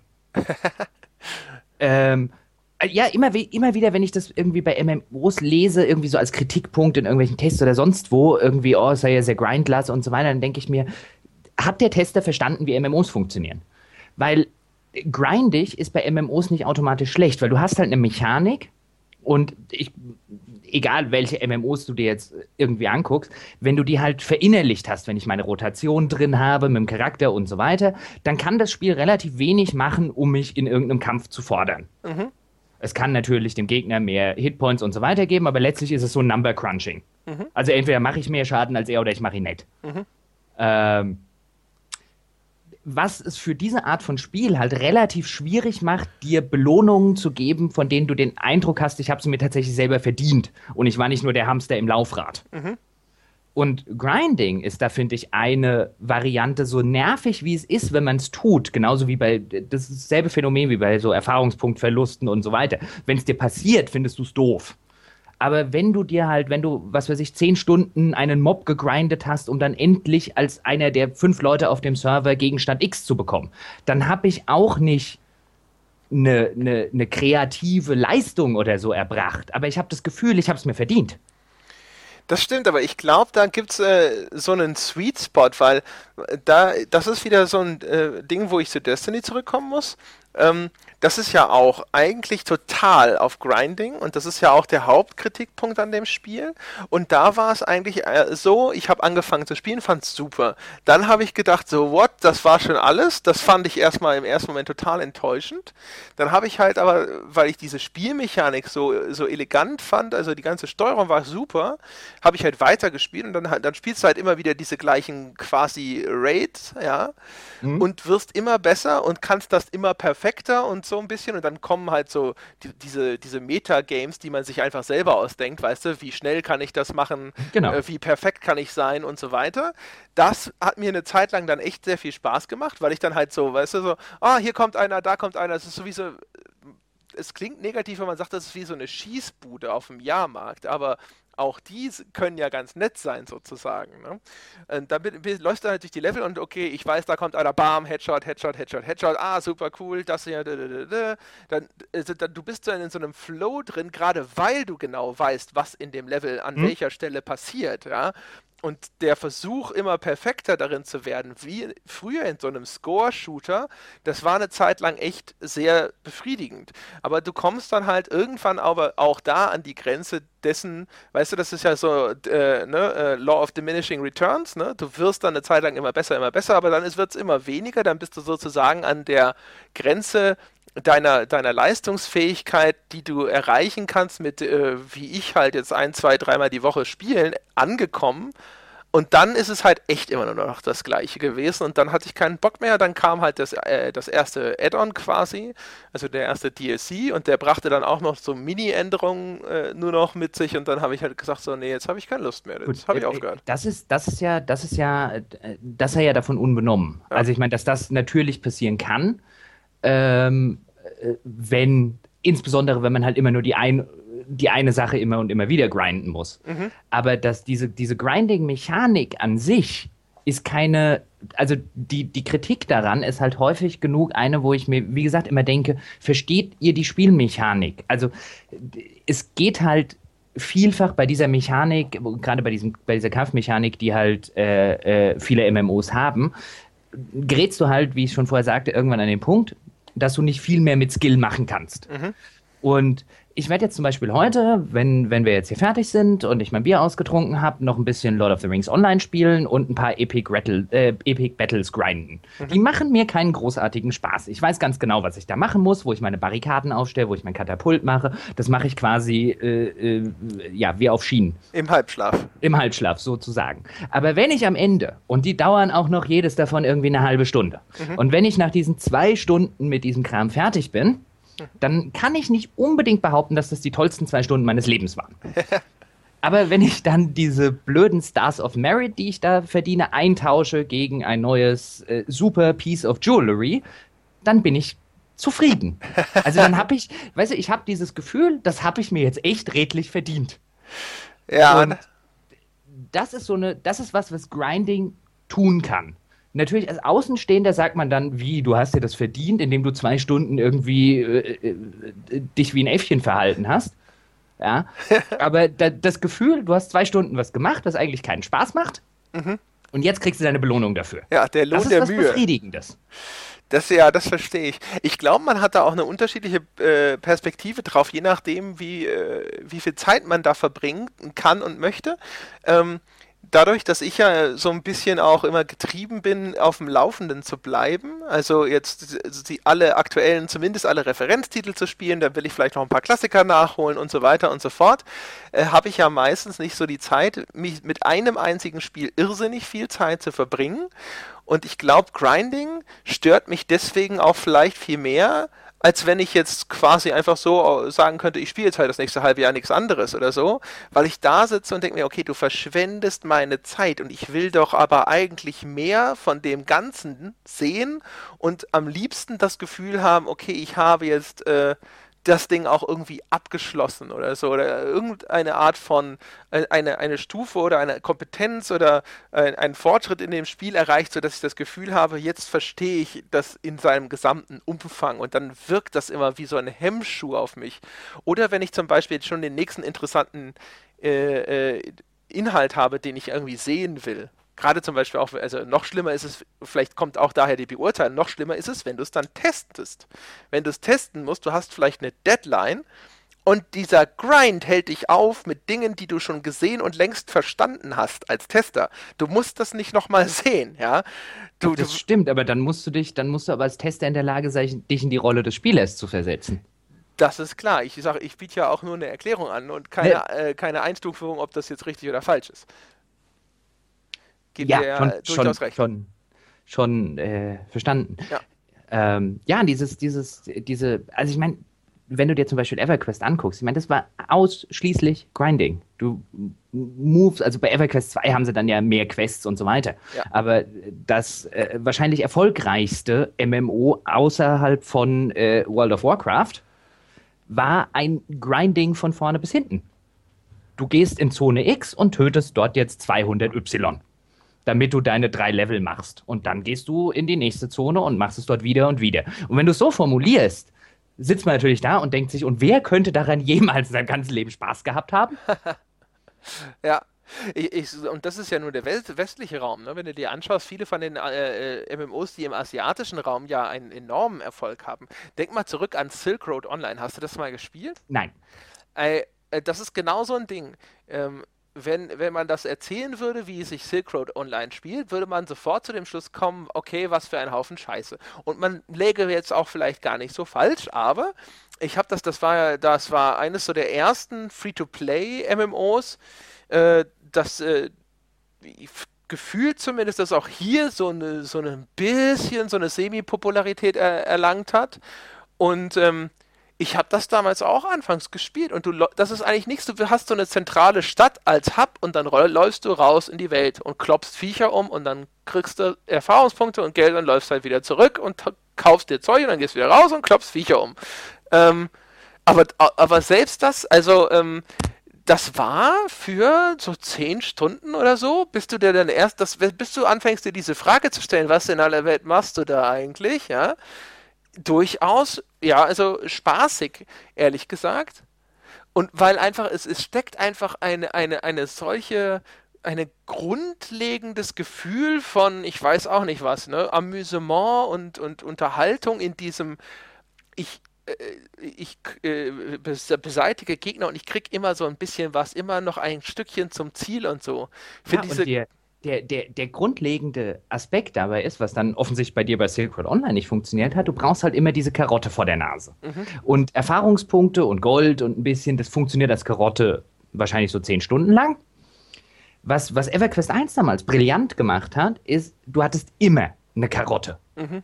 Und zwar die, die über Erfahrungspunkte und Geld hinausgeht. Zum Beispiel, du musstest die ersten 20 Stunden, du musstest ja immer meditieren, mhm. wenn du, äh, oder dich zumindest hinsetzen wenn du äh, nach jedem Kampf, um ja. äh, äh, Mana und Lebensenergie wieder zu regenerieren. Mhm. Und es hat halt mal schon so 20, 30 Sekunden gedauert. Ja. Und die ersten 20 Level, wenn du jetzt eine äh, äh, Zaubererklasse gespielt hast, musst du dabei in dein Spellbook gucken. Mhm.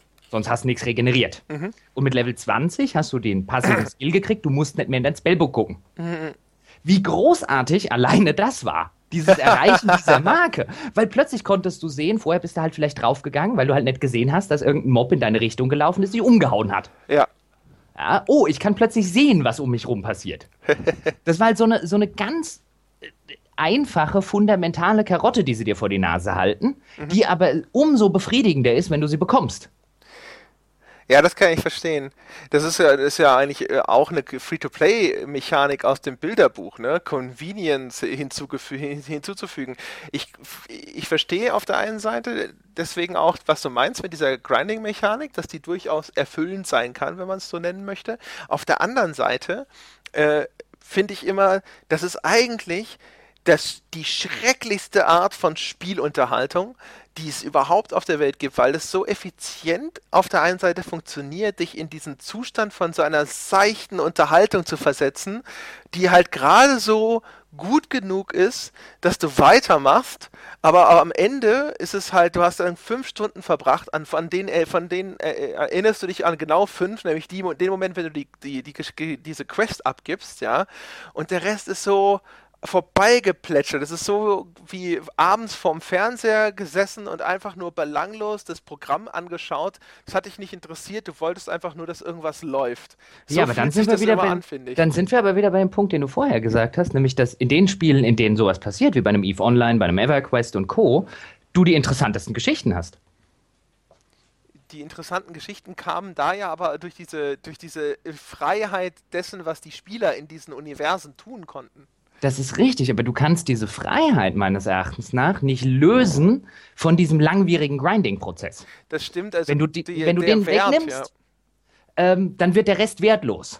Ja, ja, der Wert, der dadurch entsteht, dass richtige Arbeit hinter genau. deinen Errungenschaften im Spiel steckt. Und jetzt, äh, äh weiß vielleicht nicht, im, ja doch, im Falle von EverQuest 2 zum Beispiel genauso auch endlose nicht nur Stunden von Grinding, sondern auch all dieser Frust, wenn du hingegangen bist, um deine scheiß Seele abzuholen, auf dem Weg nochmal verreckt bist und dann zwei Seelen einzusammeln hattest und hattest die doppelte Erfahrungsschuld, mhm. die du abarbeiten musstest, weil du halt in dieses High-Level-Gebiet geschlichen bist. Aber wie spannend es war, an diesen Kolossen zehn Level über dir vorbeizuschleichen, um die Erfahrungspunkte abzugreifen, die du für das Entdecken neuer Gebiete bekommen hast. Und weil du ja einfach auch, wenn du das erste Mal auf, äh, auf Fearod rumlaufen durftest, das war so eine Dschungelinsel in äh, EverQuest 2, äh, zum ersten Mal dahin durftest, dann wolltest du ja sehen, oh, was gibt's hier alles, hui, und sonst irgendwas. Äh, und ich weiß noch, jedes Mal, wenn wir ein neues Gebiet äh, erkunden durften, dann sind wir halt erstmal überall rumgeschlichen und haben halt versucht, um die Viecher so einen großen Bogen zu machen, dass man halt, dass der Agromob nicht auf dich losgestürzt mhm. ist.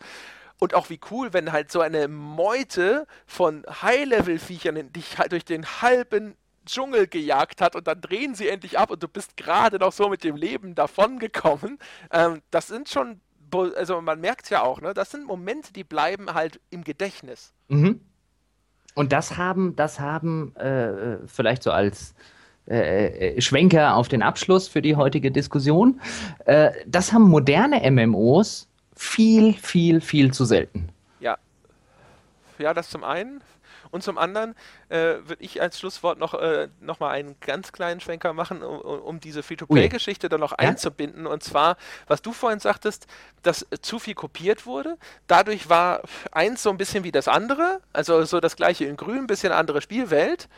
Und dann kamen auch noch die ganzen Free-to-Play-Dinger und vor allem als dann auch noch die, die für Abo-Modell gebaut wurden, also die High-Class-Dinger, die jetzt noch nicht mal qualitativ äh, zurück standen hinter den anderen, umgebaut wurden auf Free-to-Play, ähm, dann äh, gab es auch gar keinen Grund mehr, ein Abo zu bezahlen, weil du hattest auf einmal die Spielwelten, die waren von der gleichen Qualität, weil es teilweise Spiele waren, die tatsächlich als Abo-Modell Spiele gebaut wurden, die waren kostenlos zugänglich, ja, wir haben ja eben schon gesagt, das Grinding, das äh, äh ist eine, eine, eine, Mechanik, die man vielleicht gerne überspringen möchte und die, wo es dann in Free-to-Play auch da funktioniert, dass die Leute dafür bezahlen, aber sie ist gar nicht mal so schmerzhaft, das in Kauf zu nehmen, dass man mehr grinden muss, aber dafür nicht 15 Euro im Monat abdrücken muss, ist vielleicht für die meisten Leute auch tatsächlich durchaus akzeptabel. Und ja, welchen Grund gab es denn dann noch, Abogebühren zu bezahlen? Naja, jetzt, jetzt gehen wir wieder auf den Punkt. Jetzt muss ich aber doch noch ein oder ja. zwei, zwei Sachen loswerden. Ähm, also zumindest bei, bei Lord of the Rings Online, ich habe vor nicht allzu langer Zeit auch, auch Old Republic mal wieder gespielt. Äh, Old Republic hat ein extrem restriktives Free-to-Play-System. Also Old Republic ist nicht Free-to-Play. Mhm. Äh, auch das finde ich übrigens ganz interessant, dass das wird immer wieder gekäut und wieder gekäut. Und de facto, wenn du Old Republic als Free-to-Play, nee, vergiss es. Du kannst nicht, free, also du musst Geld ausgeben. Ja. Ähm, Lord of the Rings Online hat ein sehr freies System insofern, dass du entweder Geld ausgeben kannst, ab einem gewissen Punkt, mhm. ähm, oder du grindest dir im Spiel diese Turbine Points zusammen. Mhm. Also du kannst das komplette Spiel alles für lau spielen, mhm. äh, dann musst du halt extrem viel grinden. Ja. Äh, was ich nicht verstehe, weil extrem viele Leute tun das. Ja. Und also ich glaube, die, die Ratio von Turbine war mal, jetzt können sie es schlecht umstellen, ohne einen riesen Shitstorm auszulösen. Das finde ich, finde ich so auf so einer soziologischen Ebene ganz spannend. War mal, okay, die meisten Leute werden irgendwann mitkriegen, was das für ein ekliger Grind ist und dann schließen sie doch ein Abo ab. Aha. Nein, die meisten Leute grind, also die, die, meisten will ich nicht sagen, ich habe ja. ein Abo, weil, hey, wenn ich das jetzt wie gerade eben wieder regelmäßig spiele, dann sollen die auch meine 10 Euro im Monat haben. Mhm. Finde ich einen fairen Deal. Ja. Ja, mein Gott, das sind, was weiß ich, zwei Bier abends in der Kneipe oder so, äh, die ich dann weniger trinke und dann habe ich für das Spiel, das ich regelmäßig spiele. Nein, nein, nein, jetzt wollen wir mal bei der Wahrheit bleiben, als ob du zwei Bier weniger trinken würdest. Ah, okay, ich muss halt einfach 10 Euro mehr verdienen. Ja.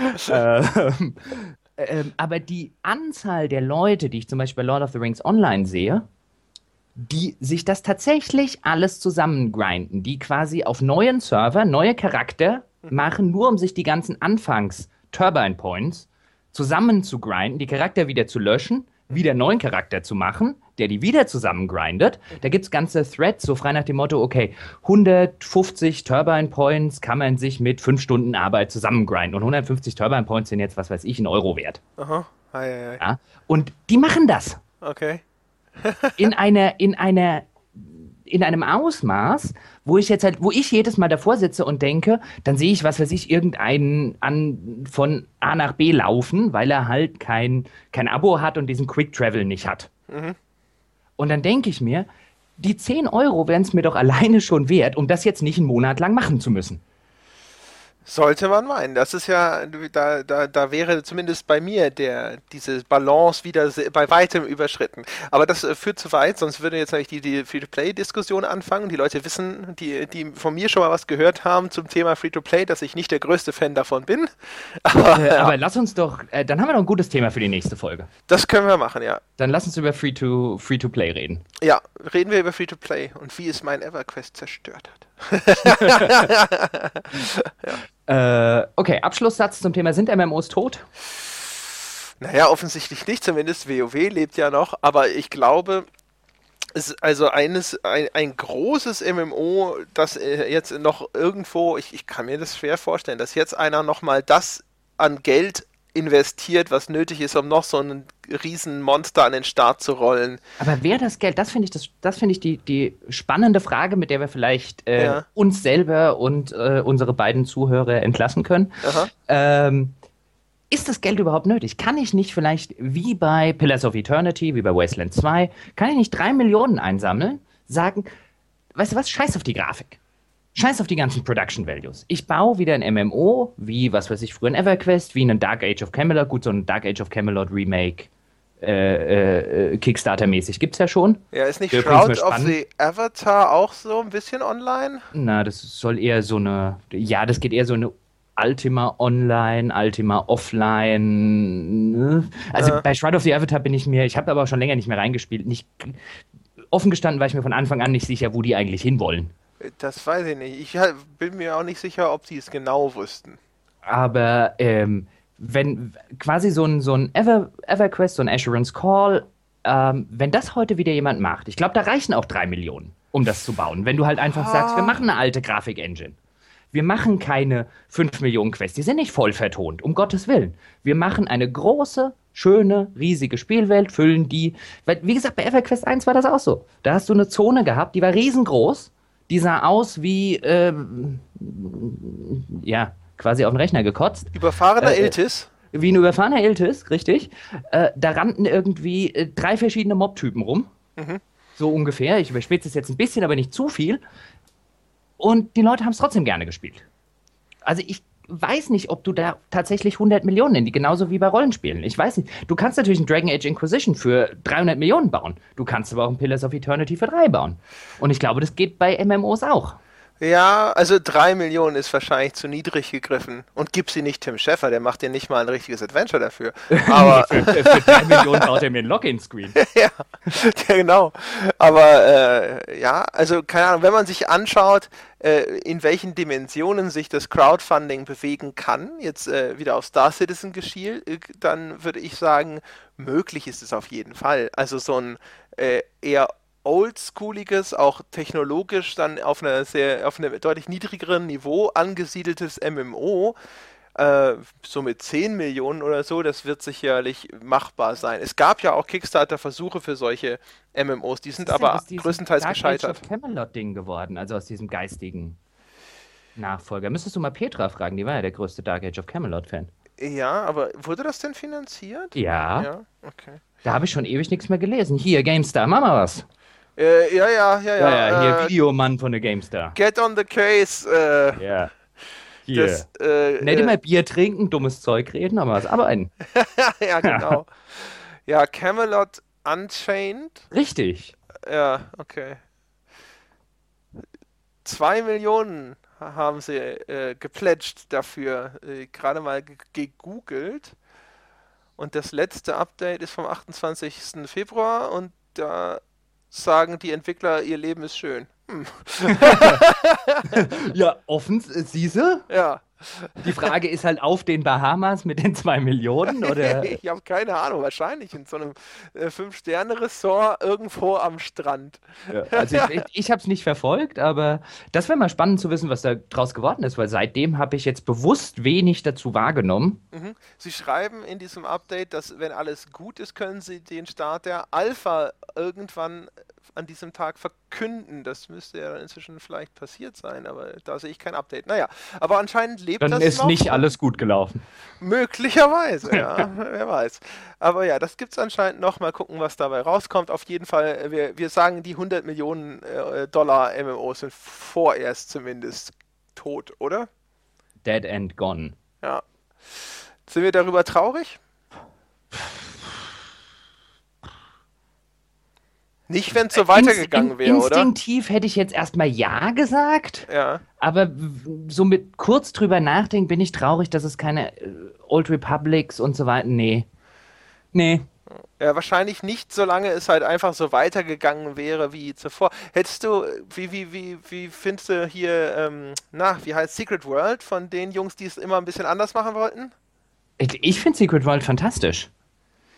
Das äh, lebt ja auch noch so ein bisschen vor sich hin. Ja, aber das, also ich habe den Eindruck, es ist ziemlich scheintot, Ja. aber den Eindruck kann man bei mittlerweile so jedem MMO außer World of Warcraft gewinnen. ähm, also ich habe Secret World eine Zeit lang ganz gerne gespielt. Ich finde es insofern fantastisch. Es erzählt eine tolle Geschichte. Es erzählt in seinen, in seinen Missionen eine tolle Geschichte. Das nimmt halt das Grinding sehr raus. Mit einem völlig anderen Missionsdesign als äh, das normale MMOs machen. Ähm, also allein dafür lohnt es sich schon, das Ding zu spielen. Ich bin bei Secret World mit dem, mit dem äh, äh, Kampf- und Charaktersystem nie warm geworden. Ja. Das war meine.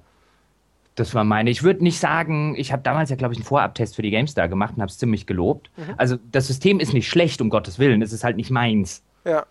Ähm, äh, äh, du hast relativ wenige aktive Fähigkeiten. Du hast auch dieses Ausweichen und Ausrollen. Und ich äh, mag dann bei MMOs schon lieber das alte Standardmäßige mit den Rotationen. Das ist eher meins. Ähm, aber das Quest-Design und so weiter ist äh, vom Feinsten. Also es ist definitiv das MMO mit den besten, mit den besten, mit dem besten Quest-Design und mit der besten Story, das ich bislang gespielt habe. Wollte Hat- das immer mal anfangen, weil das ja auch so in diese Lovecraft-Richtung gehen soll ab und zu. Das äh, hat mich immer interessiert und fasziniert, aber bisher nicht dazu gekommen. Also, wenn du mal eins ausprobierst, probier mal das aus. Äh, du musst halt. Das Ding hat halt genau zwei Probleme. Erstens, dass das niemand gekauft hat, hätte ich Ihnen vorher sagen können. ja, das stimmt.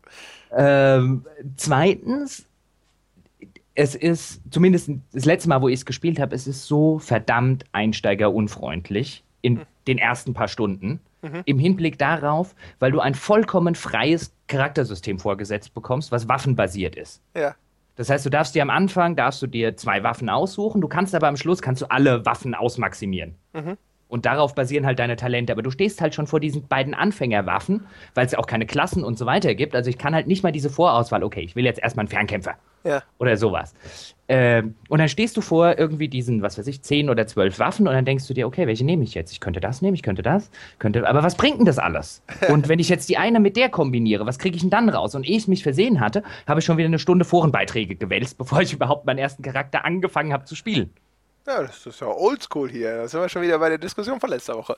Richtig. Aber ich glaube, das, das hat so ein bisschen, äh, äh, das ist ja dann Buy-to-Play geworden. Also ich glaube, das schadet, wenn sie das nicht ein bisschen umgebaut haben in der Zwischenzeit, was sein kann. Aber das hat, glaube ich, geschadet. Also wenn du diesen Free-to-Play oder Buy-to oder diesen Weg so ein bisschen gehst und, und auch, da gibt es auch Trial-Versionen, wo du, glaube ich, umsonst spielen kannst, erstmal zwei Wochen, ähm, dann solltest du halt irgendwie so einen Einstieg haben, bei dem ich nicht am Anfang denke, oh, erstmal ein Guide lesen. womöglich. Naja, okay. Also die, die armen Herren von Funcom. Ich habe damals gedacht, diese, dieser Ansatz, dieser Gedanke, den sie scheinbar hatten, also das war mein Eindruck, dass sie dachten, dass auch das MMO sich in eine Richtung von aktiveren Kampfsystemen entwickeln müsste oder sollte, genau wie das ja bei den Rollenspielen, äh, den Mainstream-Rollenspielen zumindest der Fall war, ne? Also ihr Mass Effect und so.